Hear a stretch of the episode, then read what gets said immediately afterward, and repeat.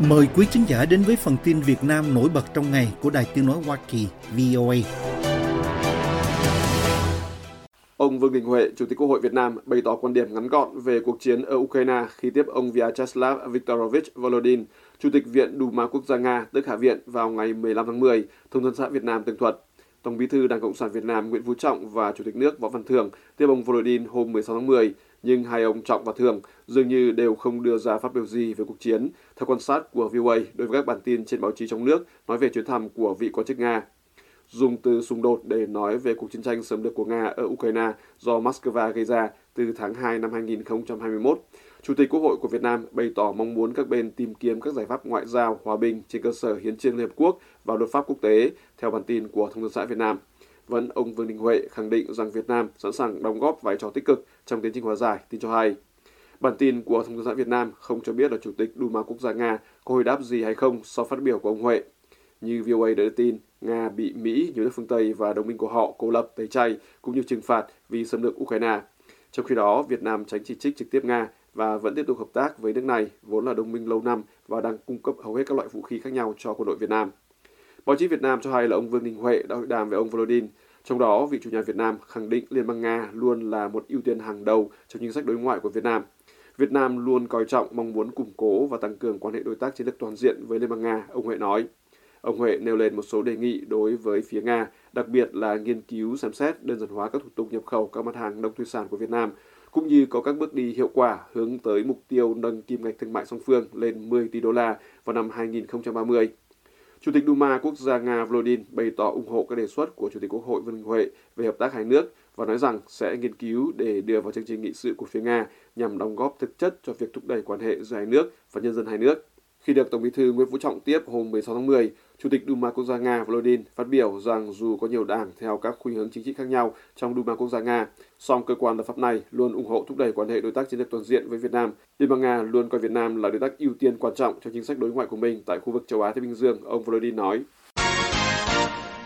Các tòa án Việt Nam không tuyên bản án tử hình nào đối với hơn 1.200 người bị đưa ra xét xử về cáo buộc phạm tội tham nhũng trong 12 tháng gần đây nhất, vị lãnh đạo của Tòa án Nhân dân tối cao cho hay mới đây khi báo cáo với Quốc hội của đất nước. Hai báo Tuổi Trẻ và Thanh niên tường thuật hôm 15 và 16 tháng 10 rằng tranh án Tòa án Nhân dân tối cao Nguyễn Hòa Bình đưa ra số liệu của giai đoạn từ mùng 1 tháng 10 năm 2022 đến 30 tháng 9 năm 2023 về các vụ án tham nhũng. Theo đó, các tòa án đã thụ lý theo thủ tục sơ thẩm đối với 747 vụ với 1.800 bị cáo. Trong số đó, các tòa án trên cả nước đã xét xử 562 vụ với 1.207 bị cáo, ông Bình cho biết.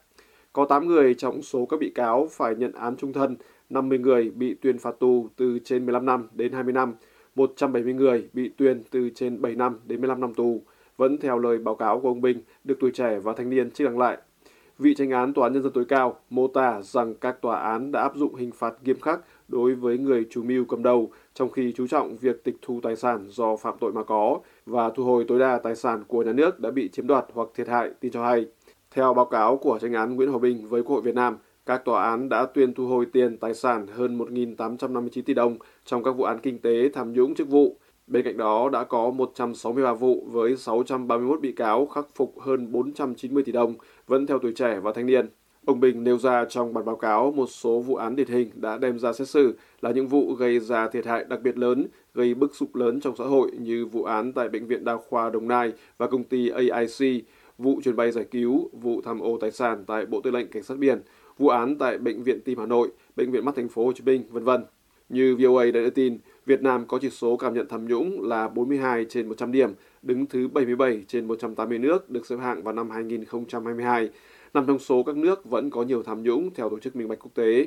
So với các nước trong cùng khu vực, mức độ tham nhũng của Việt Nam tệ hơn Singapore đứng ở thứ 5, Malaysia thứ 61, Trung Quốc 65, song không trầm trọng bằng Thái Lan đứng thứ 101, Indonesia 110, Philippines 116, Lào 126, Campuchia 150, Myanmar 157. Lâu nay, trong nhiều dịp Quốc hội Việt Nam họp, cử tri đều đề nghị nhà chức trách cần mạnh tay áp dụng án tử hình đối với công chức quan chức phạm tội tham nhũng. Theo tìm hiểu của VOA, Bộ luật hình sự của Việt Nam có hai điều quy định việc áp dụng hình phạt tử hình đối với trường hợp tham ô, nhận hối lộ với giá trị tài sản 1 tỷ đồng trở lên hoặc gây thiệt hại về tài sản 5 tỷ đồng trở lên. Cách đây một năm, hồi tháng 10 năm 2022, Cử tri đề nghị sửa một điều trong Bộ luật hình sự vì điều này quy định về việc không thi hành án tử hình đối với người bị kết án nếu thuộc trường hợp người bị kết án tử hình về tội tham ô tài sản, tội nhận hối lộ mà sau khi bị kết án đã chủ động nộp lại ít nhất 3 phần tư tài sản tham ô nhận hối lộ và hợp tác tích cực với các cơ quan chức năng trong việc phát hiện điều tra xử lý tội phạm hoặc lập công lớn. Cử tri quan ngại rằng quy định kể trên tạo ra lỗ hổng khiến hành vi tham nhũng sẽ tinh vi hơn, nhiều thủ đoạn hơn và mức tham nhũng sẽ cao hơn. Trả lời Quốc hội về kiến nghị đó của cử tri, Bộ trưởng Bộ Tư pháp Lê Thành Long gửi văn bản nói rằng quy định này nhằm góp phần hạn chế hình phạt tử hình theo một mục tiêu về cải cách tư pháp của đất nước, cũng như nhằm tăng cường hiệu quả thu hồi tài sản do tham nhũng mà có, báo chí trong nước tường thuật. Bộ trưởng Long giải thích thêm rằng quy định này chỉ được áp dụng với trường hợp đã có bản án tuyên hình phạt tử hình và khi có đủ hai điều kiện bao gồm chủ động nộp ít nhất 3 phần tư tài sản tham ô nhận hối lộ và hợp tác tích cực với cơ quan chức năng trong việc phát hiện, điều tra, xử lý tội phạm hoặc lập công lớn. Nếu chỉ nộp đủ 3 phần tư tài sản tham ô nhận hối lộ mà không đáp ứng điều kiện thứ hai, người bị kết án vẫn phải thi hành án, ông nói trong văn bản trả lời Quốc hội. Các tòa án Việt Nam tuyên tổng cộng 17 án tử hình và trung thân về tội tham nhũng trong hai năm 2019 và 2020. Các báo trong nước đưa tin dẫn lại số liệu cho các cuộc họp Quốc hội nhưng không đi vào chi tiết riêng rẽ có bao nhiêu án tử hình và bao nhiêu án trung thân. Theo sau Human Rights Watch, các tổ chức quốc tế khác cũng vừa đệ trình những điều mà họ cho là vi phạm về nhân quyền của Hà Nội lên Hội đồng Nhân quyền Liên Hợp Quốc trước phiên kiểm điểm định kỳ phổ quát UPR của Việt Nam tại Geneva của Thụy Sĩ vào năm tới. Chu kỳ UPR, một cơ chế của Hội đồng Nhân quyền Liên Hợp Quốc nhằm xem xét tình hình nhân quyền của lần lượt 193 thành viên của Liên Hợp Quốc, cho Việt Nam được Hội đồng Nhân quyền ấn định bắt đầu vào năm ngoái và phiên giả soát đối với quốc gia Đông Nam Á dự kiến sẽ diễn ra vào tháng 4 và tháng 5 năm tới. Việt Nam đã tham gia cả ba chu kỳ EUPR trước vào các năm 2009, 2014 và 2019, kể từ khi cơ chế này được Liên Hợp Quốc đưa ra từ quá trình cải cách của tổ chức liên chính phủ lớn nhất thế giới này vào năm 2005.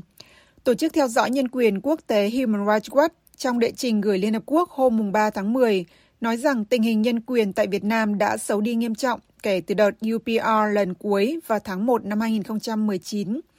Tương tự, Ủy hội luật gia quốc tế ICJ nói rằng chính phủ Việt Nam đã không những không thực hiện các khuyến nghị mà Việt Nam chấp thuận trong kỳ kiểm định lần trước vào năm 2019, mà còn vi phạm trầm trọng hơn kể từ đó. Trong báo cáo gửi Liên Hợp Quốc hôm 11 tháng 10, tổ chức chuyên thúc đẩy và bảo vệ nhân quyền thông qua pháp quyền có trụ sở ở Geneva báo cáo về những vi phạm của Việt Nam trong tự do ngôn luận, hình phạt tử hình và quyền được xét xử công bằng. ICJ, tổ chức của 60 thẩm phán và luật sư nổi tiếng trên toàn thế giới, nói rằng nhà cầm quyền Việt Nam đã leo thang những hạn chế tùy tiện quyền tự do ngôn luận và tiếp tục sử dụng pháp luật để hạn chế quá mức quyền tự do ngôn luận bằng cách buộc tội, xét xử và kết án những người bày tỏ quan điểm được coi là phê phán chính phủ. Theo thống kê của Human Rights Watch, Việt Nam đã truy tố ít nhất 139 người theo những điều luật 109, 117 và 331 trong Bộ luật hình sự vì đưa ra những quan điểm trái chiều với Đảng Cộng sản. ICJ đưa ra các ví dụ về những người bị Việt Nam bắt giam hoặc xử án tù theo các điều luật đã bị cộng đồng quốc tế lên án là mơ hồ và được chính quyền sử dụng để dập tắt những tiếng nói bất đồng trong nước. Từ các nhà báo Phạm Đoan Trang và Nguyễn Lân Thắng cho đến Facebooker Trung Hoàng Trương hay nhà bảo vệ môi trường Ngô Thị Tố Nhiên. Về những quan ngại đến hình phạt tử hình, một trong những vấn đề mà Việt Nam nhận được nhiều khuyến nghị nhất tại các kỳ kiểm điểm trước, ICJ cho rằng Việt Nam vẫn giữ nguyên hình phạt này đối với những tội phạm không được xem là tội nặng nhất. Tổ chức này nêu ra các trường hợp của các tử tù Nguyễn Văn Trường và Lê Văn Mạnh, những người được cho là bị bức cung phải thú nhận tội. Gia đình ông Mạnh được thông báo về việc ông đã bị hành quyết hôm 22 tháng 9, còn gia đình ông trưởng vẫn đang tiếp tục đi kêu oan cho ông trong hơn 16 năm qua và không biết khi nào ông sẽ bị hành quyết. Theo thống kê của ICJ, hơn 119 án tử hình đã được chính quyền Việt Nam đưa ra trong khoảng thời gian từ ngày 1 tháng 10 năm 2020 đến 31 tháng 7 năm 2021. Tổ chức này nói rằng những thông tin liên quan đến hình phạt tử hình ở Việt Nam vẫn được giữ bí mật. Đối với vấn đề độc lập của các thẩm phán và luật sư, ICJ cho rằng Việt Nam dù chấp nhận những khuyến nghị này tại kỳ UPR 2019 vẫn vi phạm quyền được xét xử công bằng được đảm bảo theo điều luật quốc tế. Bên cạnh đó, tổ chức này còn cáo buộc chính quyền sách nhiễu các luật sư nhân quyền, với ví dụ về hai luật sư Đặng Đình Mạnh và Nguyễn Văn Miếng, những người bị cáo buộc lợi dụng các quyền tự do dân chủ xâm phạm lợi ích nhà nước mà các nhà quan sát cho là sự trả thù của chính quyền đối với các luật sư vì bảo vệ quyền lợi cho những nạn nhân trong vụ tịnh thất Bồng Lai gây nhiều tranh cãi. Đàn áp quyền tự do ngôn luận ở Việt Nam cũng là lo ngại mà các tổ chức văn bút quốc tế, văn bút Hoa Kỳ và văn bút Việt Nam hải ngoại nêu ra trong đệ trình của họ gửi Liên Hợp Quốc hôm 11 tháng 10. Các tổ chức này nói rằng Việt Nam vẫn tiếp tục bắt giữ, buộc tội và bỏ tù những người viết báo hay blogger vì họ dám phê phán chính phủ bằng cách sử dụng các điều luật 117 và 331. Tương tự, Liên đoàn Nhân quyền Quốc tế và Ủy ban quyền làm người Việt Nam ở Pháp cũng đệ trình lên Liên Hợp Quốc về những quan ngại đối với việc Việt Nam không thực hiện những khuyến nghị mà Hà Nội chấp nhận tại kỳ UPR trước. Những vi phạm được nêu ra trong báo cáo của các tổ chức này gồm quyền tự do biểu đạt, quyền tự do tín ngưỡng và tôn giáo, xét xử công bằng và án tử hình. VOA đã gửi yêu cầu bình luận tới người phát ngôn của Bộ Ngoại giao Việt Nam đối với những kiến nghị của các tổ chức này tới Liên Hợp Quốc. Vụ trưởng vụ các tổ chức quốc tế của Bộ Ngoại giao ở Hà Nội, ông Phạm Hải Anh hôm 27 tháng 4 nói rằng trong suốt quá trình tham gia cơ chế UPR, Việt Nam luôn thể hiện tinh thần nghiêm túc, trách nhiệm với tỷ lệ chấp thuận khuyến nghị ngày càng tăng lên tới hơn 83% tại chu kỳ 3, tức năm 2019, cao hơn mặt bằng chung của các quốc gia khác, theo Vietnam Plus của Thông tấn xã Việt Nam. Ông Hải Anh được trích lời nói tại buổi hội thảo quốc tế về kinh nghiệm xây dựng báo cáo theo cơ chế giả soát định kỳ phổ quát rằng Việt Nam đã tự nguyện nộp báo cáo giữa kỳ lên Hội đồng Nhân quyền Liên Hợp Quốc và dự kiến nộp báo cáo quốc gia lên hội đồng này vào đầu năm sau. Đánh giá về các nỗ lực của chính phủ Việt Nam trong việc xây dựng báo cáo UPR, bà Pauline Tamesis, điều phối viên thường trú Liên Hợp Quốc tại Việt Nam, được Việt Nam Plus trích lời nói rằng Việt Nam đã cho thấy cam kết mạnh mẽ trong việc đảm bảo khung chính sách và kết hợp giữa việc tăng trưởng kinh tế xã hội với nhân quyền. Nhật Bản đang có kế hoạch nâng cấp quan hệ với Việt Nam lên mức cao nhất tầm đối tác chiến lược toàn diện, theo các nguồn tin chính phủ ở Tokyo nói với báo Yomiuri Shimbun. Các nguồn tin này cho biết rằng Thủ tướng Nhật Fumio Kishida dự kiến sẽ đồng ý nâng mối quan hệ trong cuộc hội đàm với Chủ tịch nước Việt Nam Võ Văn Thưởng, người dự kiến sẽ thăm Nhật Bản vào đầu tháng tới. Với việc nâng cấp này, nếu thành hiện thực, Nhật Bản sẽ gia nhập nhóm đối tác chiến lược hàng đầu của Việt Nam, bao gồm Trung Quốc, Nga, Ấn Độ, Hàn Quốc và mới nhất là Mỹ. Việt Nam và Mỹ nâng cấp hai bậc chưa từng có tiền lệ từ cấp thấp nhất tức đối tác toàn diện lên mức cao nhất tức đối tác chiến lược toàn diện khi Tổng thống Joe Biden tới thăm Việt Nam ngày 10 và 11 tháng trước. Nhật Bản hiện đang là một đối tác đặc biệt của Việt Nam sau khi hai nước nâng cấp từ đối tác chiến lược lên đối tác chiến lược sâu rộng vào tháng 3 năm 2014, trong bối cảnh cả hai quốc gia đều lo ngại về việc mở rộng tầm ảnh hưởng của Trung Quốc ở Biển Hoa Đông và Biển Đông. Thông tin về việc Nhật Bản sẽ nâng cấp quan hệ với Việt Nam được đưa ra không lâu sau khi Bộ trưởng Ngoại giao Nhật Kamikawa Yoko kết thúc chuyến thăm Hà Nội vào tuần trước trong lúc hai nước kỷ niệm 50 năm thành lập quan hệ ngoại giao. Khi gặp mặt Chủ tịch thường hôm 10 tháng 10, bà Kamakiwa, người mới nhậm chức Ngoại trưởng Nhật Bản hồi tháng 9, nói rằng Nhật và Việt Nam đã hội tụ đầy đủ các điều kiện để đưa quan hệ lên một tầm cao mới, theo báo chính phủ.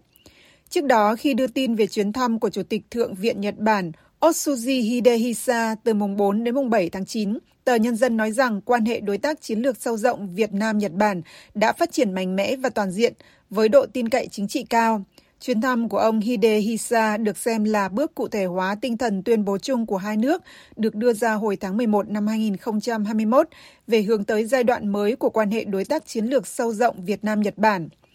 Nhật Bản hiện là đối tác kinh tế quan trọng hàng đầu của Việt Nam, đứng thứ nhất về các viện trợ phát triển chính thức ODA, thứ hai về hợp tác lao động, thứ ba về đầu tư và du lịch và thứ tư về thương mại, theo tờ báo ngôn luận của Đảng Cộng sản. Chủ tịch Quốc hội Vương Đình Huệ khi tiếp ông Hidehisa nói rằng Việt Nam ủng hộ việc nâng cấp quan hệ hai nước lên tầm cao mới. Theo VN Economy, Việt Nam chưa công bố về chuyến thăm Nhật Bản của ông Thưởng, nhưng VOV dẫn lời ông Hidehisa nói tại Hà Nội rằng ông mong muốn được đón Chủ tịch nước Võ Văn Thưởng thăm Nhật Bản. Việc nâng cấp mối quan hệ song phương dự kiến giữa Nhật Bản và Việt Nam mang tính biểu tượng cao, theo tờ Yomiuri Shimbun. Nhật báo uy tín hàng đầu Nhật Bản cho biết chính phủ Tokyo có ý định thúc đẩy sự gắn kết về kinh tế và an ninh, đồng thời hợp tác với Việt Nam để thực hiện hóa chiến lược Ấn Độ Dương-Thái Bình Dương tự do và rộng mở do Mỹ dẫn đầu. Nhật Bản cũng đang xem xét đưa quân đội Việt Nam vào khuôn khổ hỗ trợ an ninh chính thức, được thiết kế nhằm nâng cao khả năng phòng thủ của các quốc gia có cùng chí hướng thông qua việc cung cấp miễn phí thiết bị quốc phòng. Nhật Bản hồi tháng 9 năm 2021 đã ký một thỏa thuận chuyển giao thiết bị và công nghệ quốc phòng cho Việt Nam, trong đó cho phép chính phủ Tokyo xuất khẩu các thiết bị và công nghệ quốc phòng do Nhật Bản sản xuất tới quốc gia Đông Nam Á nhằm tăng cường hợp tác giữa lo ngại về sự gia tăng ảnh hưởng ngày càng lớn của Trung Quốc về quân sự trong khu vực. Nói với VTC News, giáo sư tiến sĩ Vũ Dương Huân, nguyên giám đốc Học viện Ngoại giao cho rằng Mối quan hệ hiện nay giữa Việt Nam và Nhật Bản thực chất là quan hệ đối tác chiến lược toàn diện dù không mang tên này.